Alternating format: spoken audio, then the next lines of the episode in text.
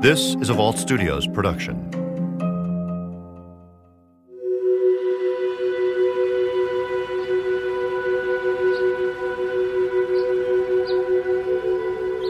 October 11th, 2001. It was a Sunday. Sometime in the afternoon, Crystal Martinez O'Leary went over to visit her uncle, Alan Olvera, at his home in Sacramento County, California. When we visited him, it was really fast. Um, and it, he he might have been busy like doing something else like i don't know but he came out and he gave us some vegetables to give to his mom and dad uh, my grandma and grandpa. And and so like i said he had a garden in the back and took care of stuff but he that's how thoughtful he was. He was just always giving and he was like here make sure they get it and take it to them. But we didn't really know that that would be at all the last time that we would see him Over 20 years later, Crystal vividly remembers those moments. It was the last time she would see her uncle alive. She was there with her mom, Alan's sister, who remembers something feeling off when they left the home. I remember walking out when we went in the car, and I just got a, a feeling, and I started crying. And I told her, I don't know why I said it. I just said, even if something happened to him, he couldn't defend himself. I don't know why I said that to her. And I just started crying that day. But I never dreamed, you know, anything would happen to him.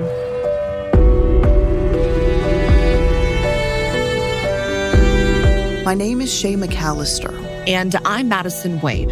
We're both journalists, and for years we've been covering unsolved cases on TV, talking to investigators and families of victims, all pushing for answers.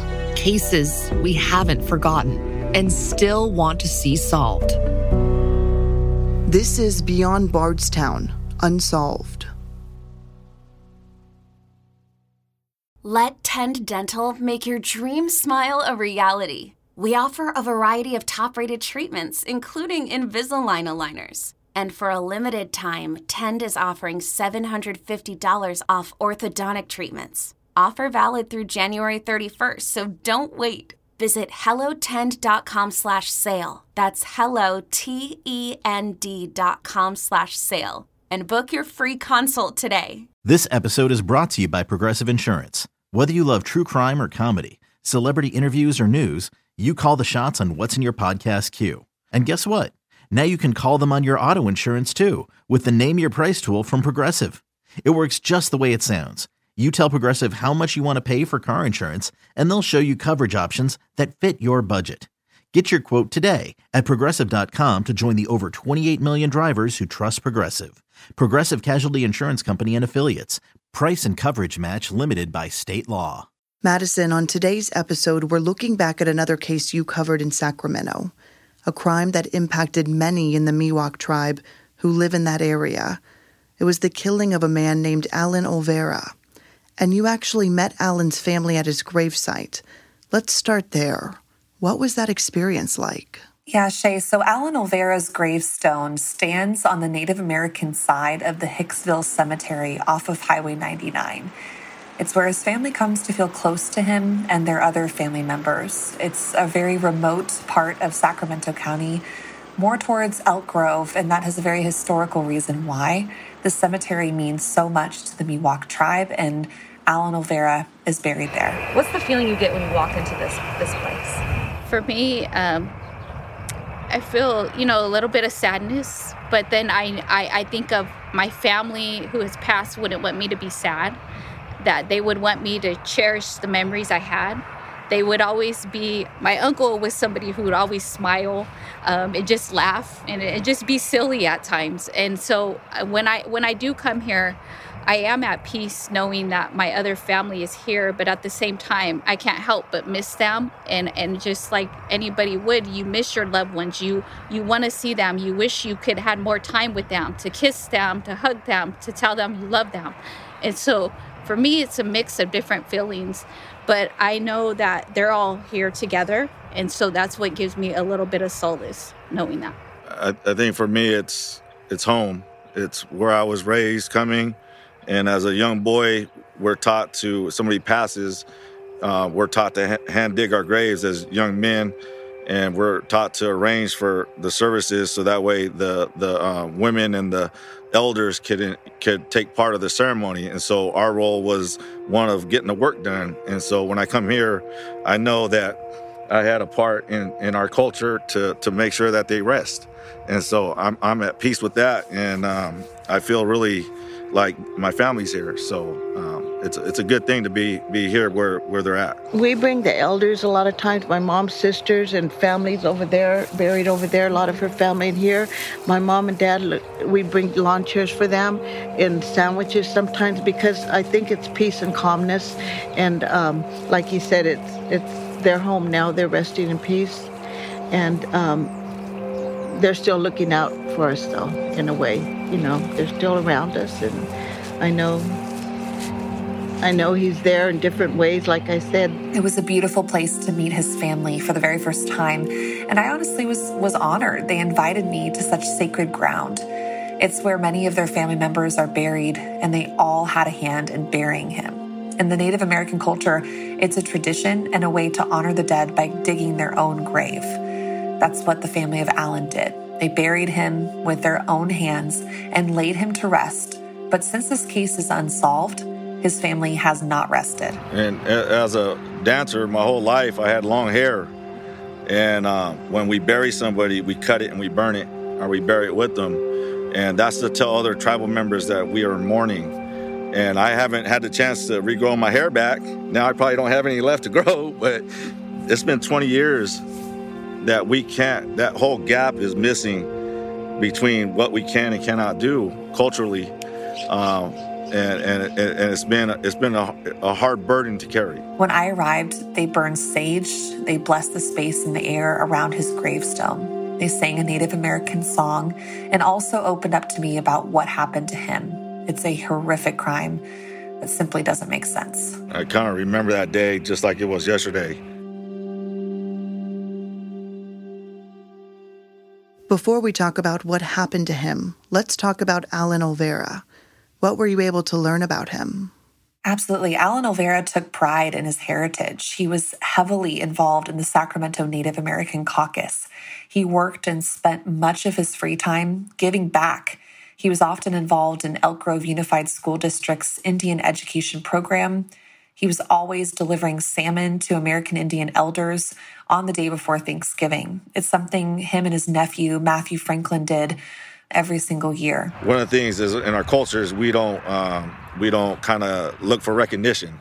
And uh, he always got me up during the week of Thanksgiving. Day before Thanksgiving, I was on vacation.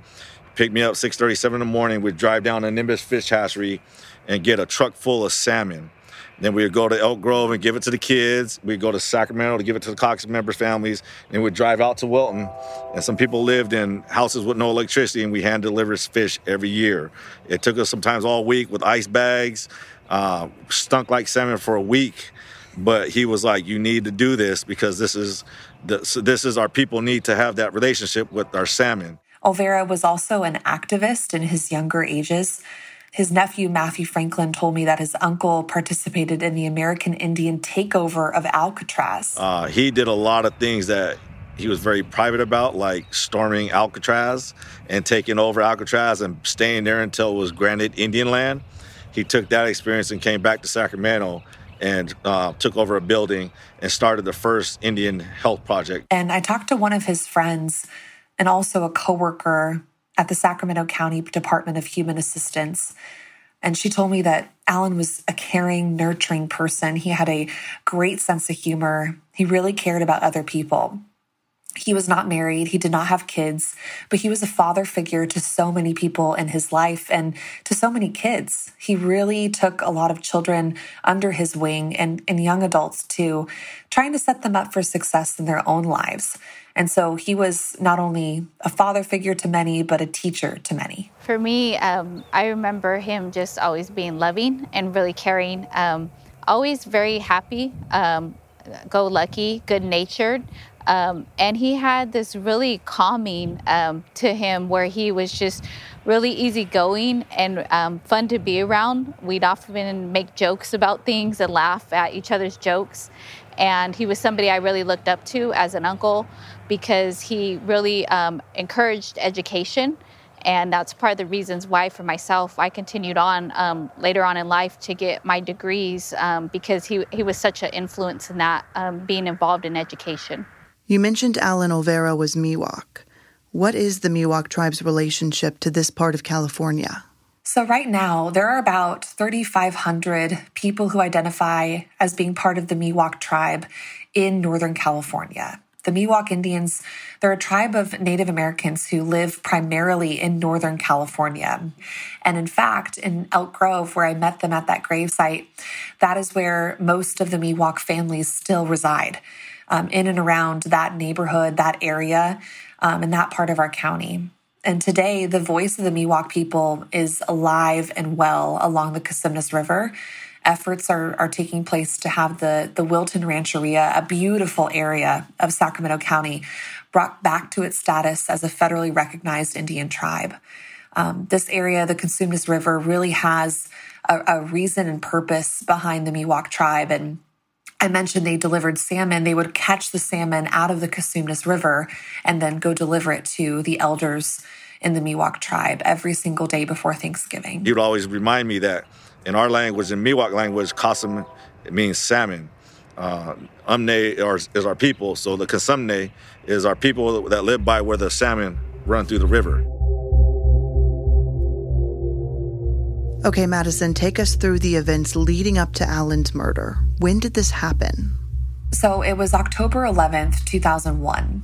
Alan's sister and his niece visited him on Sunday afternoon. This was very typical. They drove up to his house. It was down a cul de sac, and it was a quick visit. They were exchanging vegetables from the garden. They said hello, but they only entered the front part of Alan's home. When we walked in, before we walked in, I, and I told the detective this, mm-hmm. um, I thought I heard voices. Mm-hmm. And so I walked in and distinctly looked at the television to see if it was on, and there was no television on. And I didn't ask, Is there somebody here with you? I didn't think to ask that, but um, it could have been somebody in a different room or something because we just stayed in the entryway and then we left. Like we stayed a few minutes talking to him and then he walked us outside. They also saw a car parked outside his home that they didn't recognize. We did see a car there that we did tell the detectives about, but I don't know. We didn't see anybody in the home, but there could have been. At the time, they didn't really think much of it. And they also told me that Alan seemed occupied, but didn't think something dangerous would happen. We didn't know, like, anything would happen like that. Like we just imagined, oh, we'll see him the next day or we'll see him in a couple days at the conference because that was coming up that Thursday. Olvera's nephew, who I've briefly mentioned, Matthew Franklin, remembers when the fear sunk in for him. We were at a, I was uh, elected official for my tribe at the time, and we uh, volunteered to help at the California uh, Sacramento State Indian I think it was Indian uh, College Day, California, California Native American Co- uh, Conference. He was at a Native American event. It was a dance, there were celebrations, food. It was something his uncle Alan was committed to going to. He was supposed to be there. And um, we did the opening speech, we did the blessings, uh, we did the dancing. And when it came time to dance, um, he didn't show up. And we knew something was wrong. We danced probably about three o'clock and right after, my daughter was there. She was just a little one. Um, that was the last time I danced. Um, I haven't danced since. So Alan didn't show up at all. There was a conference that day, and I, I remember going to it, uh, and we were I was trying to call him, and he didn't answer because he was always there, and his friends were saying, "Where's Alan at?" He didn't answer his phone. Worried sick, not hearing from him for four to five days, him not showing up for the event. Alan's family decided to go over to his home. It was his mom and dad who decided to check on him. He wasn't answering his phone, the front door was locked, and no one answered. So his father went to the back of the home. The sliding door was unlocked. They walked into the living room and they found Alan sitting on his recliner, murdered. Someone beat him to death with an object.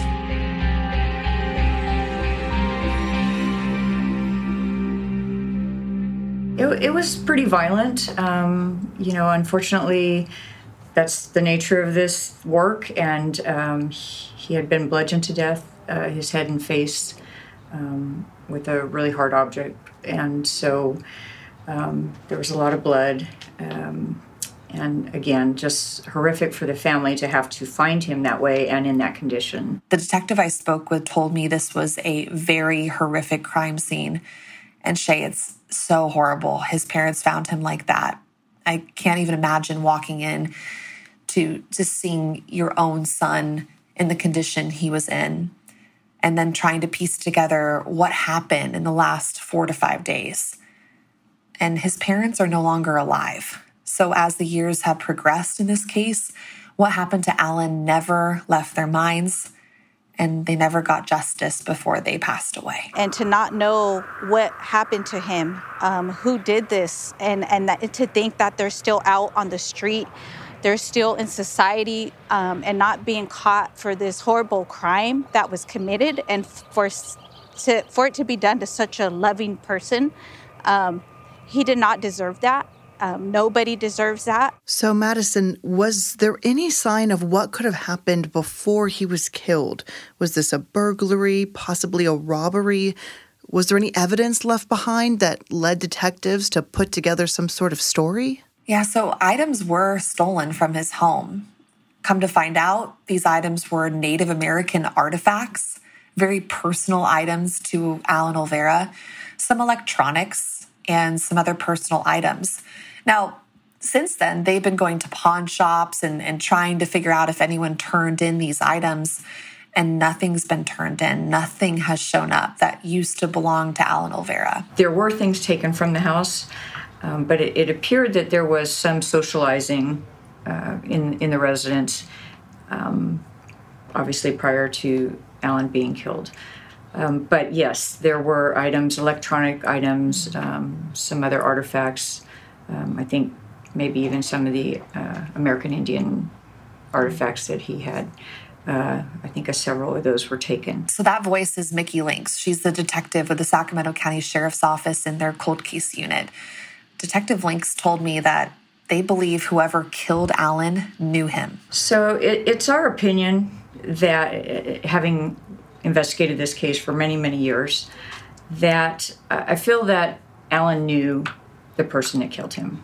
Um, Alan was pretty safety conscious about his residence, and um, doors were locked. And I just, um, and it was a weekend. He was home. I just, uh, we just feel like, I think it was somebody he knew or met, and and had invited them into the home. And there was evidence to suggest he was having some sort of social gathering a party maybe and things turned ugly or maybe the person who did this waited until everyone was gone i don't believe that it was just a burglary gone bad um, i believe that he he knew the person how well i don't know but um, we'd be really interested in finding out for sure. This is interesting, Shay. So his niece remembers seeing a strange car parked outside his home when they went over that Sunday afternoon. She also thought she heard voices.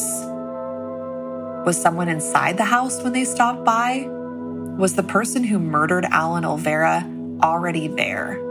This is what haunts her to this day. So she thinks it's possible that when the family stopped by the house, the killer was already in the house at that same time? It is possible. She remembers walking in, and again, they, they briefly walked into the home. It was a quick hello and goodbye. She remembers he seemed occupied, preoccupied with something. And she remembers hearing voices and she looked at the TV, but nothing was on the TV. So it didn't really make sense to her, but she never asked. And now she's wondering is was someone there? Was someone in a bedroom? Was someone outside in the backyard? Um, it's a very creepy part to this case and something that, you know, she really reiterated with me and she wishes she asked. Do you all believe he was murdered on Sunday then? Or I do believe that. Yes, just just based on some of the science and the things from the autopsy. Yes, we do. You know, um, Alan lived on a, a, small court, and so everybody that lived on the court was was interviewed. Um, and it's it, it's hard because Alan was last seen by his family on Sunday, but not found till Thursday evening. So when you interview neighbors. Um, they're used to certain things, so when they say, "Yeah, I saw Alan," you know, driving on Tuesday, um, we're pretty certain he wasn't. So, uh, you know, it's it's hard sometimes for your witnesses and neighbors to to be able to distinguish between what they always see and then maybe what really happened that week. Um, so that that's been a, a, difficult thing for us to overcome during the investigation too. Is uh, so many people on the court saw him, neighbors who knew him, uh, saw him at different times uh, when we believed that he was already deceased.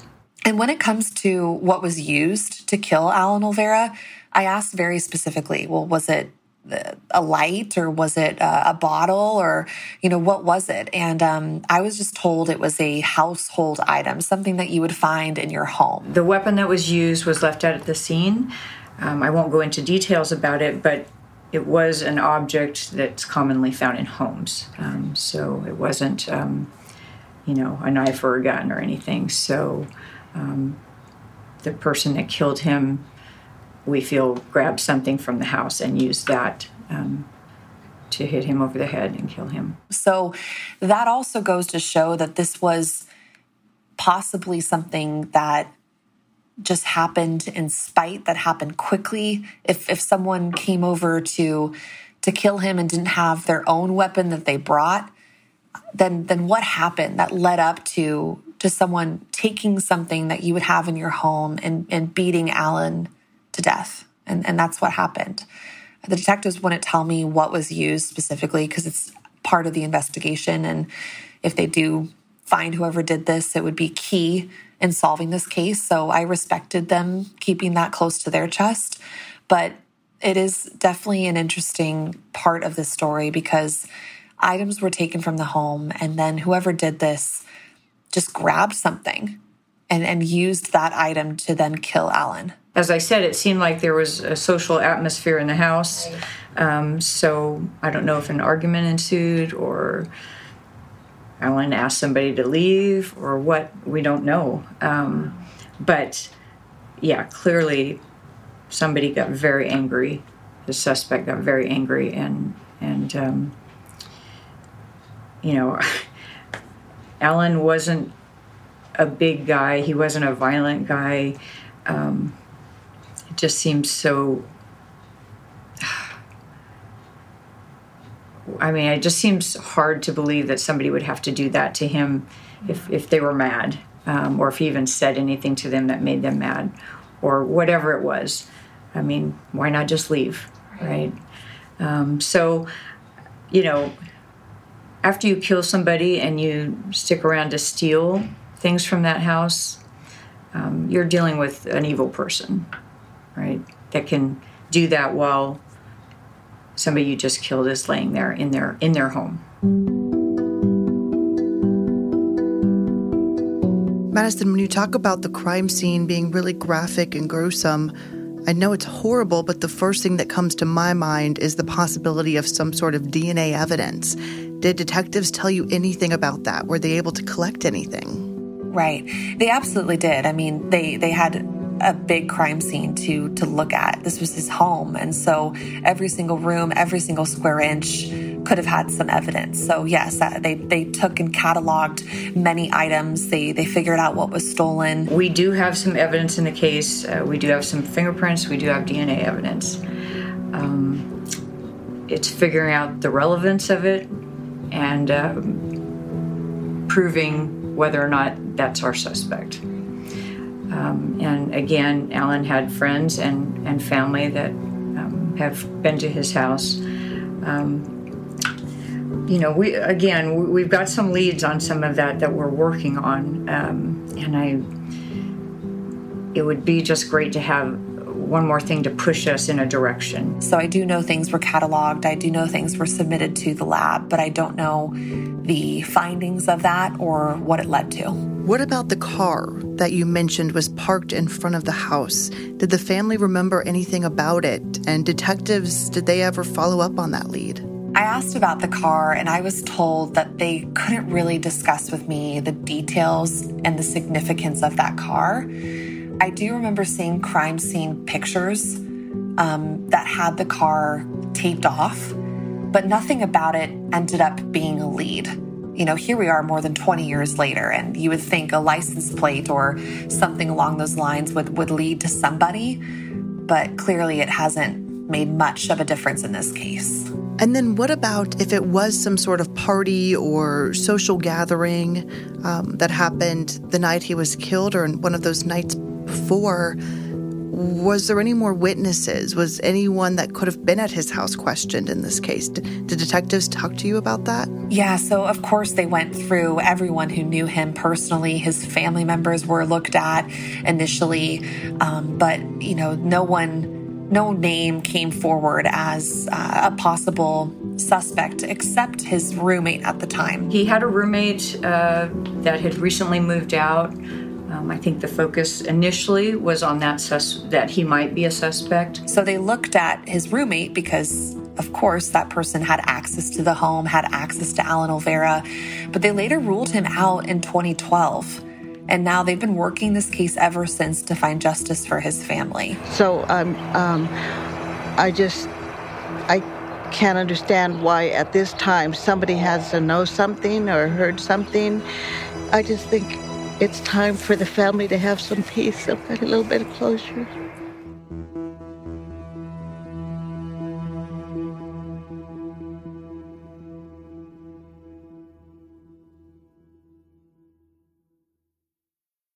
and so this happened October of 2001, and so it's it's just hard to believe that this October will be 20 years. It just doesn't seem like it's been that long, and I'm I know how difficult this is for the family to not have any closure, uh, to not know who did this um, to Ellen.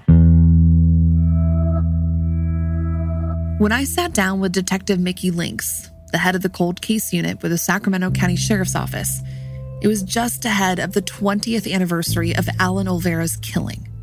She made it clear to me investigators have never stopped working his case. And in 2012, um, we developed some new information um, that led us kind of in a different path than from the original suspect that they looked at. And so we've been working that. And when I spoke to Alan Olvera's family members, they told me they are hopeful answers could come soon. Uh, made a promise to my grandparents that before they passed that we'd find somebody. And to me, it's kind of it's hard because sometimes it don't get the attention that it needed. And um, throughout the years, I was more involved with the sheriff's department and the uh, district attorney's office and pushing it, pushing it.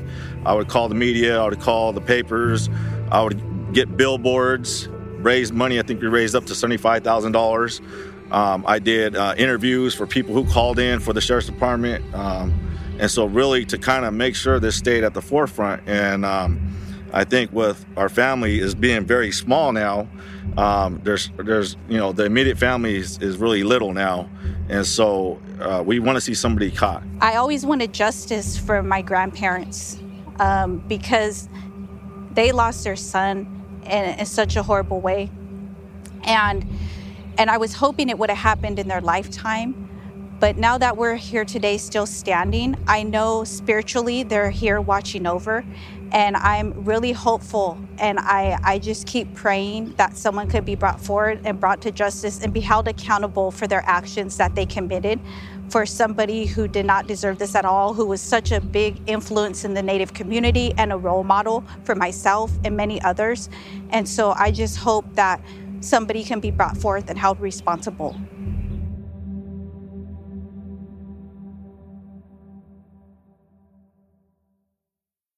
So, Madison, we've talked about all of the evidence in this case. You've told me this is a case that has the potential to be solved. Why is that? So, recently, Shay, I was with the family at a news conference they held, and they told me specifically that this case lies with the DA's office. So that means the Sacramento County Sheriff's Office and the cold case detective, Mickey Links, has been working this case so diligently that they believe they have a case, that they know who did this. So they've submitted their findings, their their case files to the DA's office, and, and now the Sacramento County District Attorney's Office can make a decision. they can make a decision on whether to move forward with charges. Um, but the, the sheriff's office believes that they know who did this to Alan Olvera. And, and they told me no family deserves this more than him. Of course, they have so many cases uh, that they're working on, and each one is different. But the Alan Olvera case, because of his involvement and his dedication to his community, this family has not been able to to rest, and his parents are no longer alive. Um, so they're really hopeful that the DA's office will will file charges, and this case could potentially get solved. Twenty years uh, goes by pretty quick. I mean, for me, it's just hard to believe that it's been that long, but I know for the family, it's not quick, you know, and it's very long, and um, and it's tough to not see um, it come to an end. That something is final. Um, but I also think I'm hoping that they feel good that they know we haven't forgot either. You know, this case isn't just sitting on a shelf where nobody's looked at it, that nobody's done work on it as, you know, DNA and, and our science and forensics uh, continue to improve every year, every five years. You know, we are applying those things to our old cases. And I think that's why you're seeing so many of them solved. And I think the hardest thing is for a family to see, as I know they're happy for another family to see their case got solved, and and it's it's somebody's being held accountable for taking their loved one. Um, when you still have a case that hasn't been solved, it, it just makes it a little harder. Yeah. So, um, but I, I, I hope that, and and I hope as you see us solving these cases that families will say, okay, I, I don't want to give up, right? I, there's hope. Were you able to touch base with the DA's office? How long could that take? You know, what, what, what could that process look like? So, I have not been able to talk to the DA who has been assigned to this case. I've tried, but at the same time, because it's it's under investigation, they're not willing to share with me what their decision is going to be until a decision is made. But it, it does take time because the biggest risk is going forward with a case like this and having it not work, having a hung jury or having um, you know some issues with the case that that the person they believe did this doesn't get held responsible or it's possibly the wrong person. There's just a lot of risk that comes with a cold case, of course, and, and solving it. So it's hard to know what the DA's office is going to decide, but I do know that the case lies with them. So we could have a decision soon. We it also could take some time. And I know you keep in touch with this family. What do they do to keep his memory alive, to keep fighting for justice in his case? So every single year around the time he was murdered in October, they hold a candlelight vigil and a news conference to bring awareness to his case. I was just at this event in October and it was emotional for so many of his family members, and I could feel their frustration. They're not frustrated with the detectives, they're not frustrated with the the hard work that's been poured into this case, but for them 20 years is a long time. It's a lifetime. And Alan was 51 years old. He had so much life ahead of him his parents, you know, really wanted to see justice served and they're no longer alive. So the worry is that his family may never see justice and and then it goes unsolved and it's forgotten about. And I, I say that um, even our generations, like my little girls over there, they not they didn't get a chance to meet him or know him, and just have that male influence there to help them positively in their lives, and, and that's something that we'll never get back. Um, so it's just it was such a loss at the time. Um, we didn't expect that. It was so unexpected. Anything like this, we never dreamt that that would have happened. And so that's why 20 years later, we hope that somebody can be brought forth, somebody can be held accountable, and that we could have that peace or justice to know that they're not walking around as if they didn't commit this type of crime. And so every year around October, they hold a news conference. They they did this one most recently at the State Indian Museum in Sacramento in city limits. And uh, I was there to listen to what they had to say and to make sure their case, you know, continues to be talked about and is in the headlines. And um, they are very frustrated that it's taken this long. To me, it's more than just a case. It's it's they took years off my grandparents' life, and um, somebody needs to be responsible and um, have justice for that. And so, it's about that person taking being accountable for the life they took on this earth. And since this crime has happened, that was 20 years ago, we know his family has created a scholarship fund in his name trying to help other tribal members. What can you tell us about that? So, Alan Olvera took pride in his heritage. Like I said, he was heavily involved in the Sacramento Native American Caucus.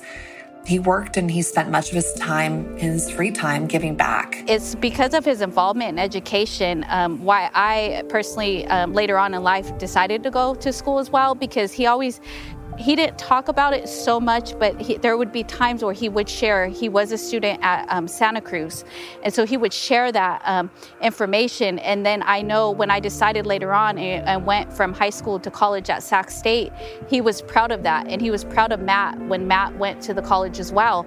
And um, he knew we both were dancers and involved in the community, and he would always tell us how proud he was of us being a traditional Miwok dancer, but also going to school, getting our education, and that it was important for us to give back to our community. And, and shortly after he was killed, a scholarship in his name was established to then help young members of the Native American community continue their education and outreach. And so those funds have helped many people in the Native community. Um, and every year they recognize the students and have a gathering. Um, and when my grandmother was here, she would be brought along as well as my mom and my brother, and they would attend the gatherings, and the students would receive their award and be honored that scholarship donation. So if anyone out there is listening to this and they think they might know something that helps investigators, where should that information be directed? So just because this case lies at the DA's office doesn't mean that they're not still wanting tips and leads.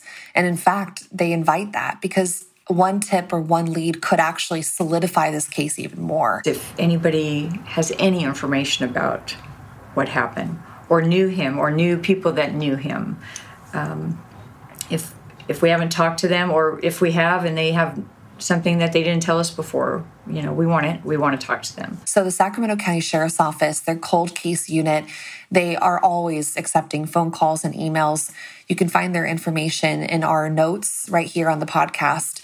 And and that way it can help detectives you know even more solidify their case and and make sure that alan olvera gets justice and um, they're looking for any tips. Even if you may have come across a Native American artifact or some sort of item that doesn't seem, that may seem that it belongs to someone else, that alone could help.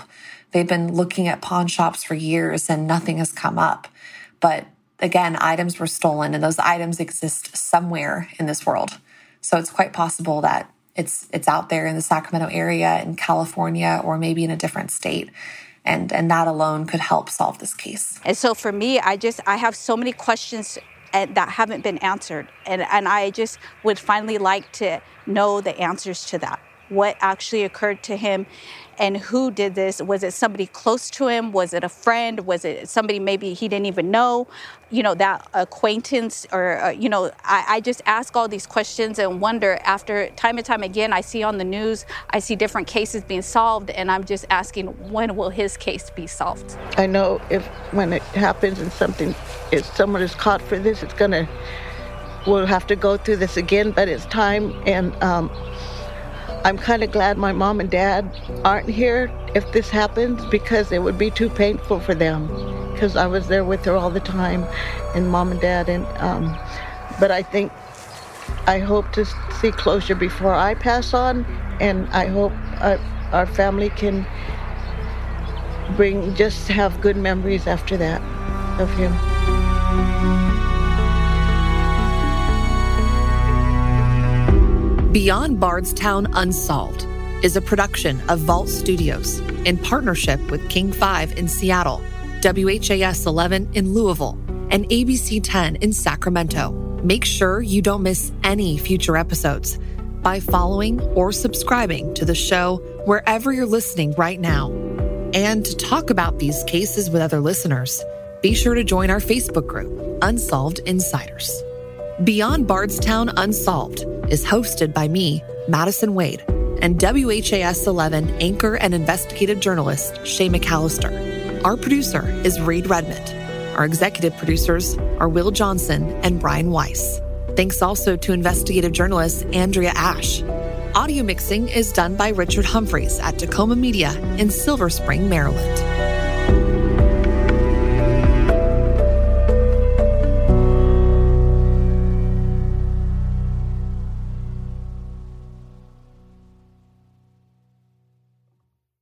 You know that science solves crimes. Forensic science is exciting, challenging, and most of all, rewarding work. But there is a shortage of qualified individuals in this field. Hi, I'm Terry with Loyola University Maryland's Forensic Science Department. Loyola is one of the only colleges in the country offering advanced degrees in forensic pattern analysis and biological forensics. Our courses, taught by forensic experts, feature hands on training and small class sizes.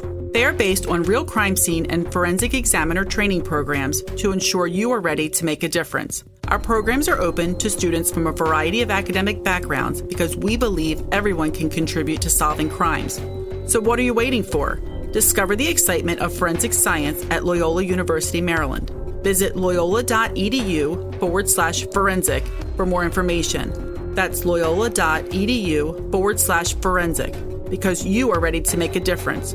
Join one of Loyola University Maryland's forensic science programs today.